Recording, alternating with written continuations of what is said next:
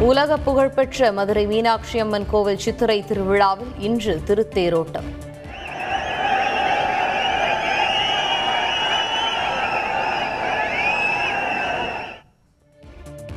மாசி வீதிகளில் மக்கள் வெள்ளம்.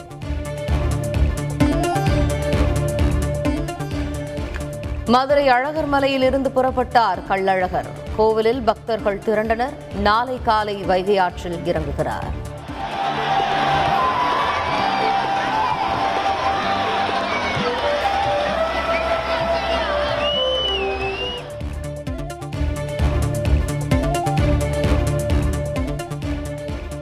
பஞ்சு இறக்குமதி மீதான சுங்க தீர்வை விலக்கு. செப்டம்பர் முப்பதாம் தேதி வரை நீட்டிப்பு என மத்திய அரசு அறிவிப்பு.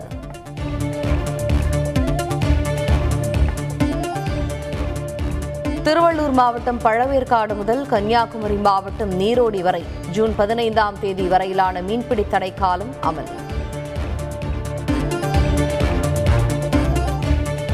தமிழக ஆளுநர் ஆர் என் ரவிக்கு முதலமைச்சர் ஸ்டாலின் கடிதம். நீட் விலக்கு மசோதாவை உடனடியாக குடியரசுத் தலைவருக்கு அனுப்ப வலியுறுத்தல். அரசியல் கட்சியினருக்கு தேநீர் விருந்தளித்தார் ஆர். என். ரவி. ஆளுங்கட்சியான திமுக மற்றும் கூட்டணி கட்சிகள் புறக்கணிப்பு. ஆளுநரின் தேநீர் விருந்தில் அதிமுக பாஜக பாமக தமாக கட்சி பிரதிநிதிகள் பங்கேற்பு. ஆளுநருக்கு பூங்கொத்து கொடுத்து கட்சியினர் வாழ்த்து. ஆளுநர் மாளிகையில் பாரதியார் சிலையை திறந்து வைத்தார் ஆளுநர் ஆர் என் ரவி. மத்திய இணையமைச்சர் முருகன் உள்ளிட்டோர் பங்கேற்பு.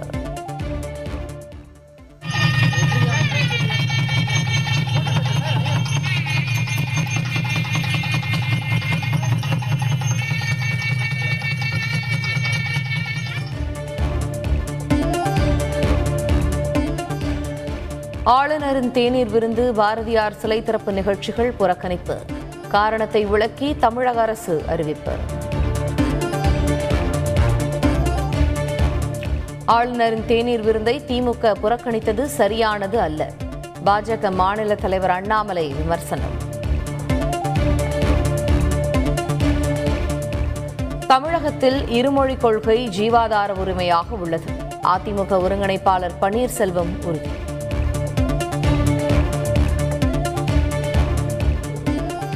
கல்வி பொதுப்பட்டியலில் இல்லாமலும் மாநில பட்டியலில் இல்லாமலும் ரகசிய பட்டியலில் உள்ளது. அமைச்சர் அன்பில் மகேஷ் பொய்யாமொழி தகவல். சென்னை மெரினா கடற்கரையை நூறு சதவீதம் பாதுகாப்பான இடமாக மாற்ற நடவடிக்கை. பொதுமக்கள் ஒத்துழைப்பை வழங்க காவல்துறை வேண்டுகோள். விருதுநகர் இளம்பெண் கூட்டு பாலியல் வழக்கில் கைதானவர்களில் நான்கு பேர் மீது குண்டர் சட்டம் பாய்ந்தது. மாவட்ட ஆட்சியர் மேகநாத ரெட்டியின் உத்தரவின் பேரில் நடவடிக்கை. அம்பேத்கர் பிறந்தநாள் விழாவில் விடுதலை சிறுத்தைகள் பாஜக தொண்டர்கள் மோதல். சென்னையில் இரு கட்சியினரின் மோதலால் பரபரப்பு.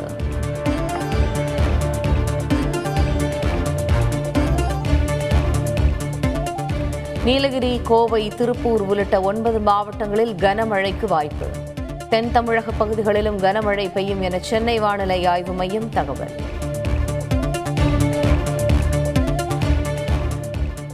பிரதமர்களின் அருங்காட்சியகத்தை டெல்லியில் திறந்து வைத்தார் மோடி. எதிர்கால தலைமுறையினருக்கு நுழைவு வாயிலாக விளங்கும் என பேச்சு.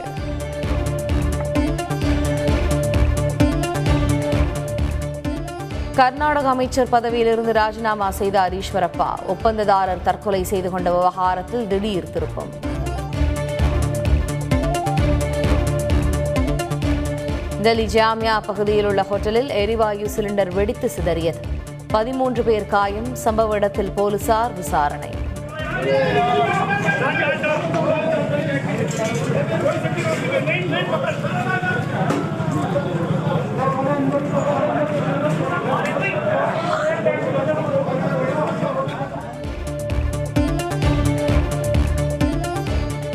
இலங்கையில் அதிகரித்து வரும் அரசியல் பொருளாதார நெருக்கடி.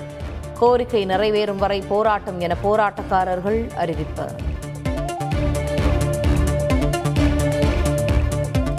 திருப்பதி ஏழுமலையான் கோவிலில் வருடாந்திர வசந்த உற்சவம் தொடங்கியது. மலையப்ப சுவாமிக்கு வாசனை திரவியங்களால் அபிஷேகம்.